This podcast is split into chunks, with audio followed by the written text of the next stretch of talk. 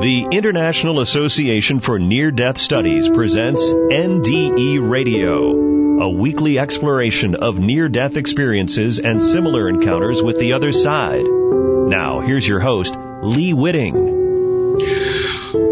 Welcome to NDE Radio, brought to you by IANDS, the International Association for Near Death Studies. I'm your host, Lee Witting. Many of us who have experienced a near death hope for a future in which everyone will embrace the notion of an afterlife, based not only on religious faith, but on the millions of near death reports that have happened and continue to happen every day. It's been estimated, for instance, that some 770 NDEs occur in the United States alone every day.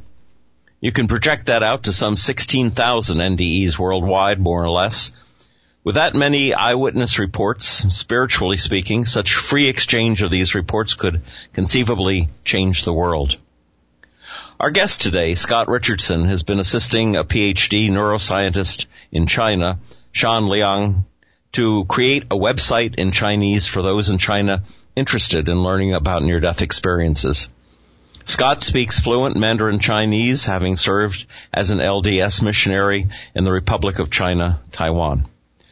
Scott is on the steering committee of Central Arizona IANDS.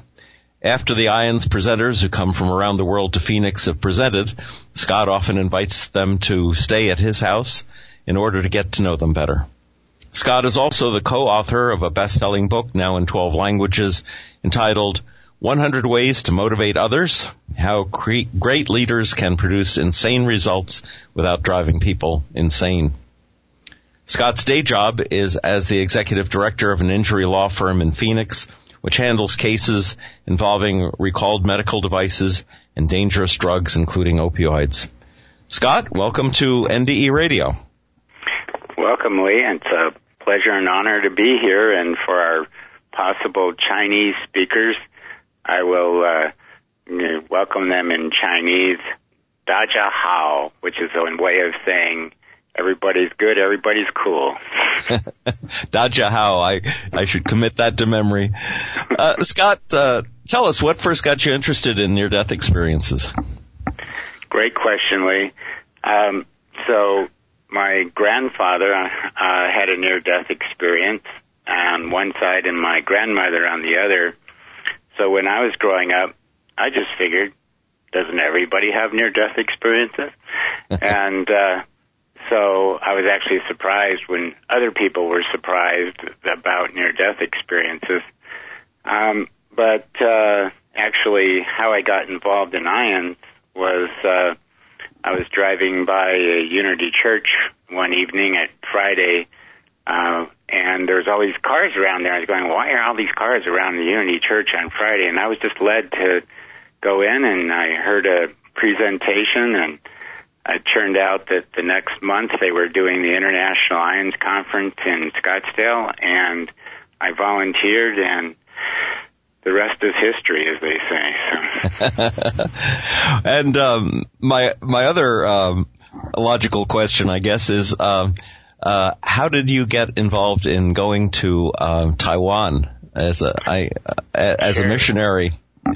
Well, the uh, so um, the way the uh, Church of Jesus Christ of Latter-day Saints, the LDS Church, does it is uh, you don't get a choice of where you go, and uh, so I had actually taken some Mandarin Chinese in college, and I really wanted to go to Taiwan and Republic of China, but I'd heard all these stories of missionaries that took 12 years of Spanish and then they went, you know, somewhere totally different. And so I didn't want to be disappointed. So I just said, hey, I'll go wherever I'm called.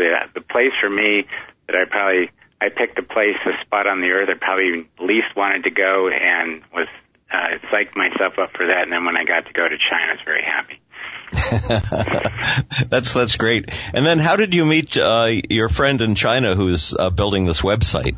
Yeah, great question. Um, she actually reached out to uh, uh, and it was uh, at the last uh, international conference, there was a reporter there from China, and uh, I believe it was through the stories that that reporter reported on that she contacted IANDS.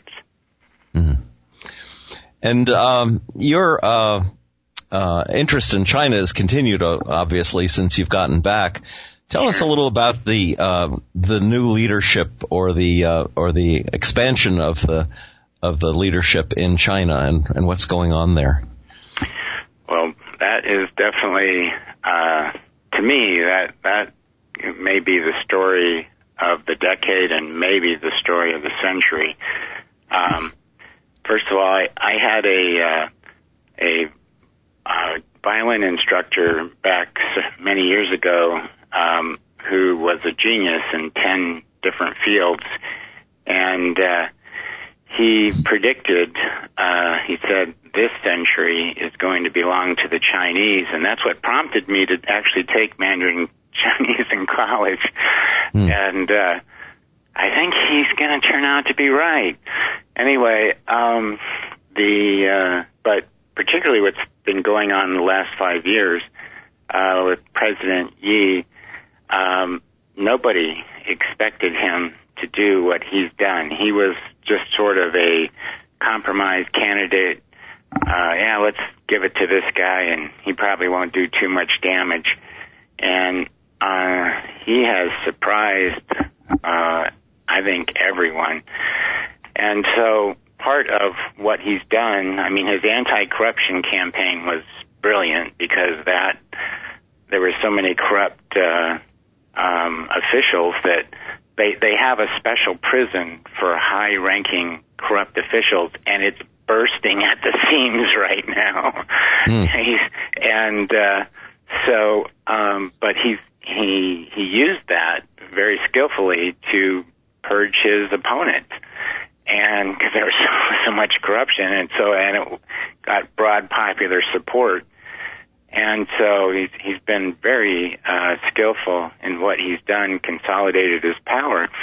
But um, when it comes to religion uh, and spirituality, that's an area where the government had uh, been loosening up because they they had their other issues they were trying to deal with. Well, now as President he is consolidating his power, uh, he's getting the uh, Communist Party members, first of all, to toe the line. And uh, that means we're good atheists and uh, near death experiences uh, apparently are being lumped in, or at least uh, closely seen as religious, which isn't true at all.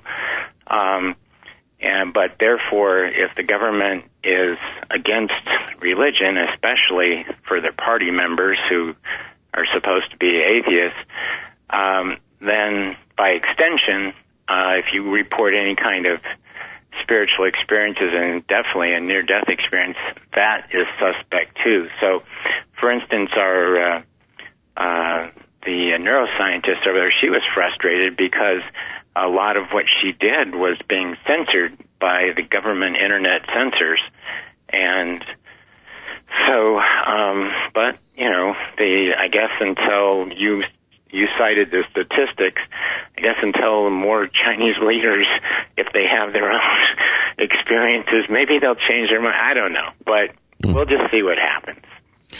Well, when when I uh, saw you in Arizona, what a week ago, I guess we had a conversation about how uh, the Chinese were, were experimenting with um, a social rating, something like, as you described it, uh, the kind of credit rating that people oh, have yeah, in this country. Yeah, yeah, and now, uh, t- tell us a little about that.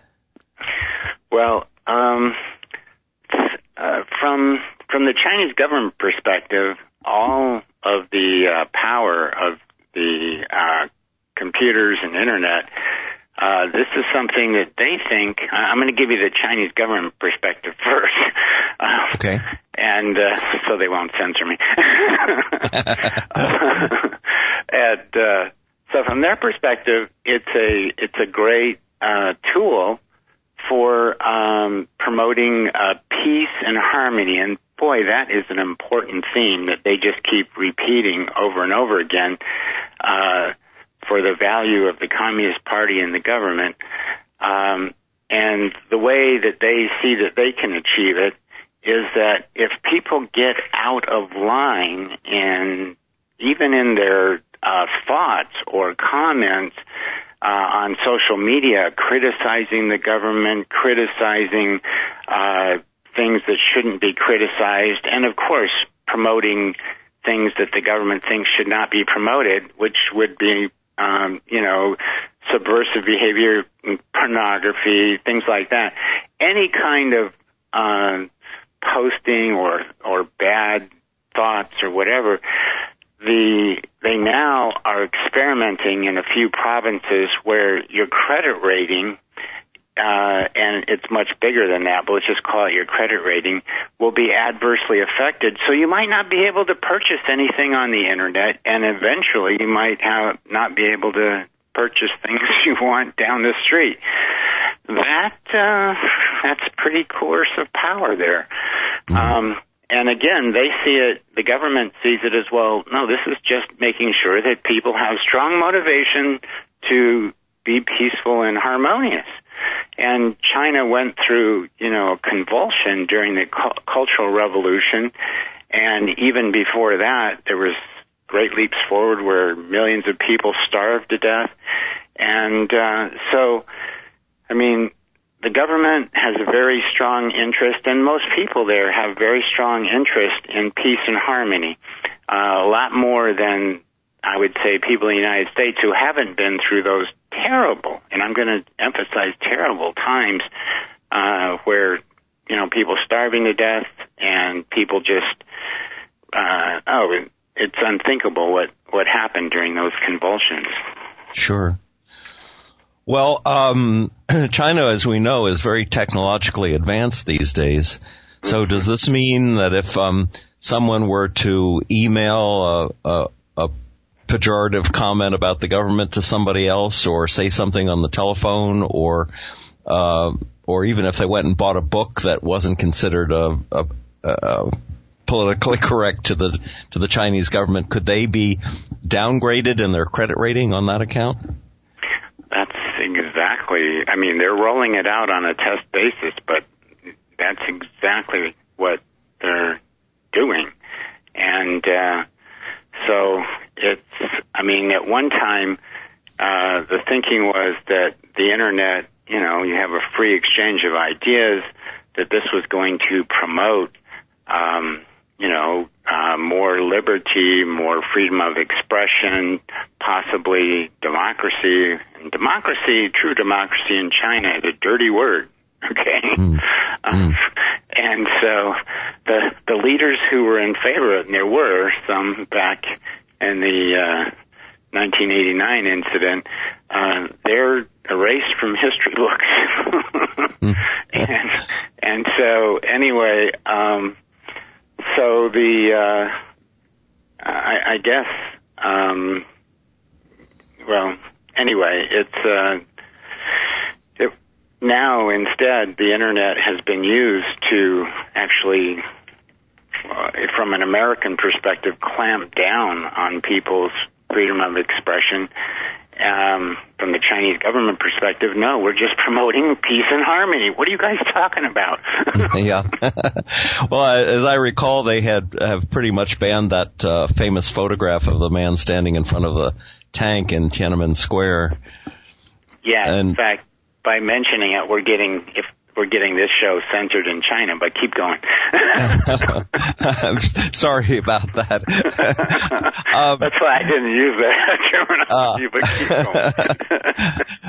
the, uh, the, the other thing is, and um, uh, uh, would be my concern that uh, people might not be allowed to talk about, write about, or um, um, even go to the website that your your friend is building, uh, uh, you know, uh, when it comes to near death experiences, that might be something that um, uh, they wouldn't that would downgrade someone's credit rating simply by being interested in the in the topic.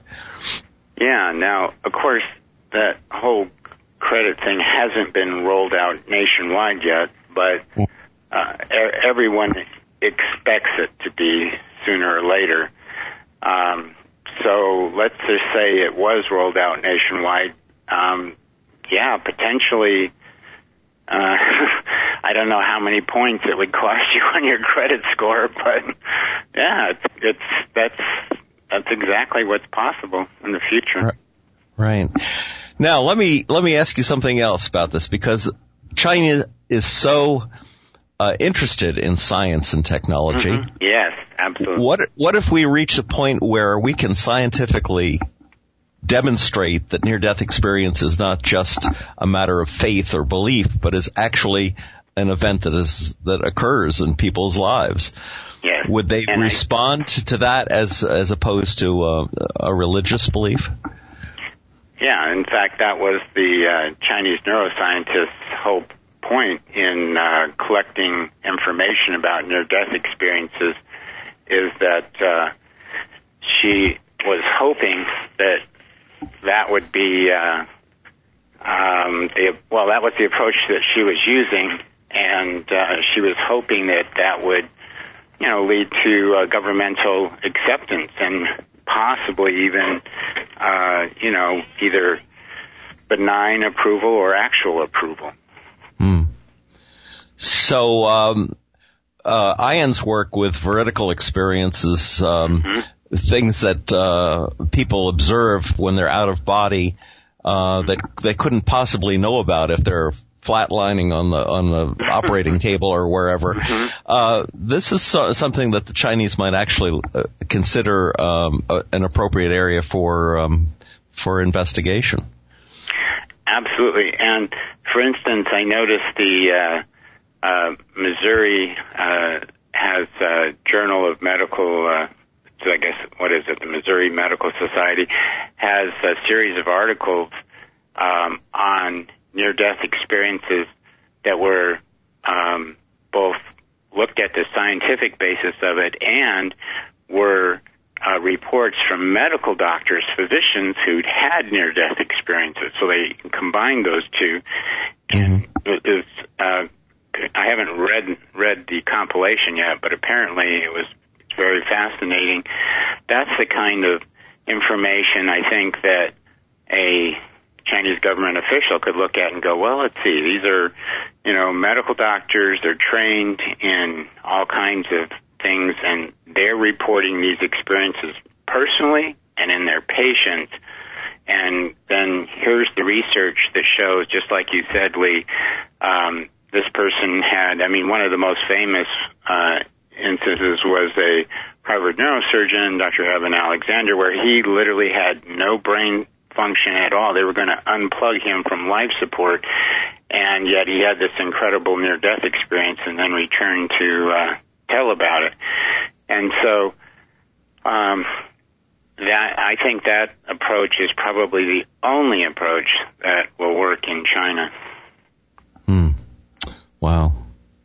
Uh, in that case, um, do you suppose that the leadership, which you say uh, is well, the, the communist point of view is atheism, would they be moved to change their attitudes um, if this could be proven to be a, a reality?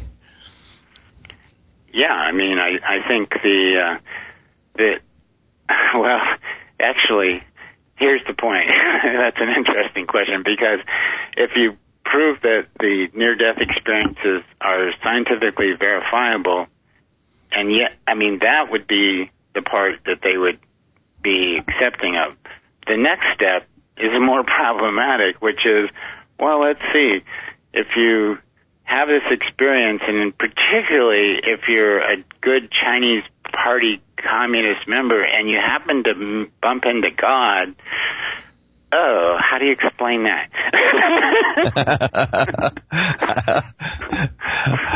Well, you know, if they're interested in peace and harmony, there's no peace and harmony There you go. There you go.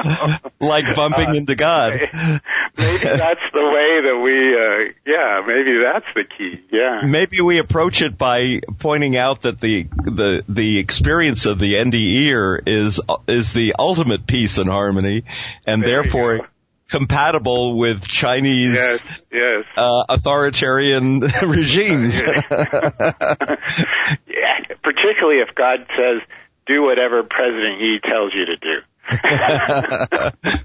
well, uh, some some might feel moved to get their uh, their credit rating up by saying such a there, thing. there, there you go. There you go.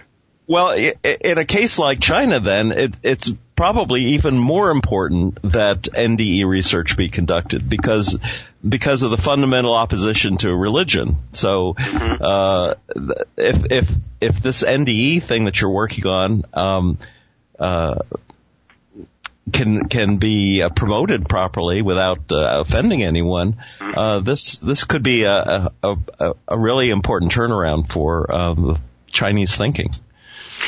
Yeah, and there is one area in Hong Kong, in China, that does allow uh, much more freedom of expression. That's Hong Kong, and so um, there, I mean, people are free to, you know, learn about it, study as much as they want, and uh, there isn't any overt government uh, suppression of that in Hong Kong.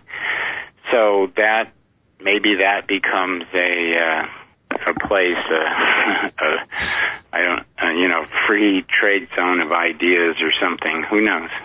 Mm. Of course, if someone uh, uh, outside of Hong Kong um, goes into Hong Kong's internet and and looks at something like uh, NDEs, maybe mm-hmm. maybe that would still uh, downgrade their credit rating. Yeah, I mean, no, there's there's there's a there's an internet wall, and people that used to be able to go around it, under it, over it easily now are getting, you know, at least they're making it more difficult to do that. And uh, again, they're at some point, you know, they're going to get more than their uh, a notice or something. It's it'll be interesting. Let's let's put it that way. Mm-hmm. Do you foresee a time when um, the uh, government in China will feel so secure uh, that corruption will have been eliminated, for instance, or you know at least eliminated as much as is humanly possible, that they will begin to uh, uh, open up some of their controls, that they will feel more confident that the people can handle, um, you know, a greater amount of information on these things. Wow, that is a great question, Lee. And here's my answer. Um, Hong Kong is the great experiment and so uh, the people there have relatively unfettered uh, freedom of expression and thought. And um, so that is, I mean, the government of China is keeps very close tabs on what what what happens there. Um, they don't want that so-called local it's not a true democracy, but boy, it's it's more than you got anywhere else in China. And yes. so um, there, that I'll just call it the local de- democracy experiment. They're keeping close tabs on that, and um, they're hoping over time. Right now, they're hoping over time that they can just assimilate Hong Kong to how the rest of China works.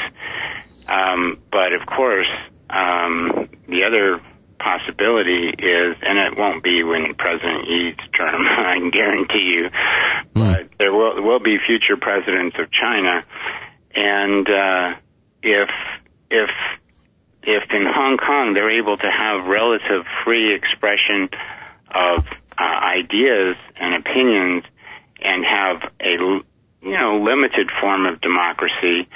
Uh, and the people, and they don't riot in the streets so to speak. Um, they've had mass demonstrations, but they've always generally been peaceful. And so if that's able to happen, then who knows? Maybe at some point, uh, way beyond President Xi's term, then uh, that might be a model that um, future Chinese leaders may feel uh, safe enough uh, um, to adopt. Hmm. You had mentioned that um, uh, when you mentioned that China was probably going to be the uh, leading power of the future, it reminded me that when my father was alive, oh, 30 years or so ago, in in manufacturing, he went to China and said the same thing. He said this is the country of the future. He, uh, he, he was always one to get up at four in the morning and go out for a run and he, he would get up there and he'd see all these people out there doing Qigong exercises mm-hmm. and, mm-hmm. and, mm-hmm. um, was so impressed with the, with the, with the energy and the discipline of the Chinese people that he just marveled at it and said that they're, you know, they're going to be the ones to, to watch in the future. And my sister, on the other hand, was with a Quaker group who 30 years or so ago traveled to China, uh, on, you know, these mm-hmm. uh, American peace missions, and um, and she she was equally impressed. Now I saw in your the note you sent me that uh, you actually can uh, run tours over there. You you take people over for a very reasonable price, and uh, I, I would certainly be interested in doing something like that, and maybe some of our listeners would too. Maybe you could tell us a little about that. Absolutely.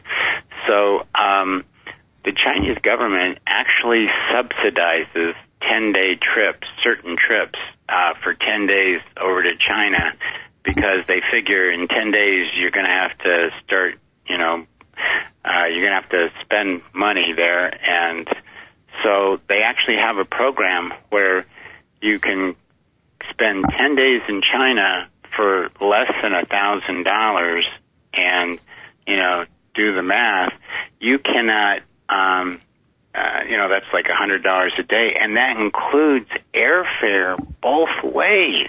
I mean, wow. You, you you can't get over there in a canoe for that price, and and so anyway, and, and that's food, hotels. I mean, you know, it's it's an amazing deal. Um, so yeah, um, Lee, we can just write on this radio show. We're going to decide when you and I are going next, uh, but maybe offline. I'm kidding. And, yes. uh, and, and then, um, yeah, let's see if you got some friends, and uh, um, I'm volunteering to be your. Uh, Mandarin speaking guide. And the thing is, we would go on that trip. You're going to go to places they decide, but once you go to that, we we have plenty of time to do we want to do. And if if I've got time, anyway, one of the interesting things I, I need to tell you is that uh, uh, one of the most important things is locating uh, public restrooms that are uh, Western style because they still have public restrooms that are the Chinese style. In fact, that uh, out in the hinterlands, that's the most common. Where you, uh, let's just say you uh, do and you squat. I'll just say it. And uh, I will I will relate. One time I uh, went to one of these, and uh, this is long, long time ago. But anyway, I went to one and I said, okay, here's the public pay to- uh, toilets. And so I went inside and I had to go so bad. I just, you know, rushed in there and, and then after I looked around, I said, oh, there's no paper. Now what do I do? And, uh, I got, a, I, I got a little knock on the door and uh, this nice little lady she opens the door and uh, then she hands me some paper and said this will be like you know fifty cents and i mm. said I, you know, at that point, I would have paid her fifty thousand dollars for this stuff, and, and, and so I said, "Now that's an interesting pay toilet experience," you know. yes, especially when someone of the opposite sex is the one handing yeah, you the paper. Exactly, exactly. well, I, I've been in bathrooms like that in Turkey and in uh, the Middle East, and uh, so I, I I know exactly what you're talking about. Yeah. Although I don't think I ever had a woman knock on the door and make, make an offer like that. I try to prepare before going into the toilet to have everything necessary. Including the strength of muscle to hold a, I mean, this, this is how they do it, but, uh, you know, for most of us, uh, especially in advanced years, it's, uh, sometimes it's yeah. a challenge. Right. Um, well, that, that sounds great. Uh, you know, this has been a wonderful show, Scott, and unfortunately we are out of time, but, um, we will be we'll be in touch about this, and uh, you know if we if we can work something out, we'll uh, we'll we'll uh, let the listeners know. Um, you know if they need to join us. So uh, Scott, perhaps you'd like to tell uh, the audience how they can find your book. Oh well, uh, Amazon is uh, still the best way, and okay. uh, the uh, the book, it's interesting that uh, if you look for books on how to motivate yourself, there are literally hundreds. But when it comes to motivating others, there's only a handful. And this one, 100 Ways to Motivate Others, How Great Leaders Can Produce Insane Results Without Driving People Crazy, is still a bestseller. Like I said, it's in several languages worldwide. And uh, it's, I tell people, if you have a problem with motivating somebody in your life, uh, if you can't find the answer in there, I'll I'll give you a free book. okay. Oh, thanks again to our guest, Scott Richardson, for uh, sharing his observations on China with us today. If you'd like to listen again to this or any of our past shows, go to our website at nderadio.org. And for more information about the work of IANDS, check out that website, iands.org. And tune in next Monday, 11 a.m. Eastern for more NDE Radio. This is Lee Witting saying thanks for listening.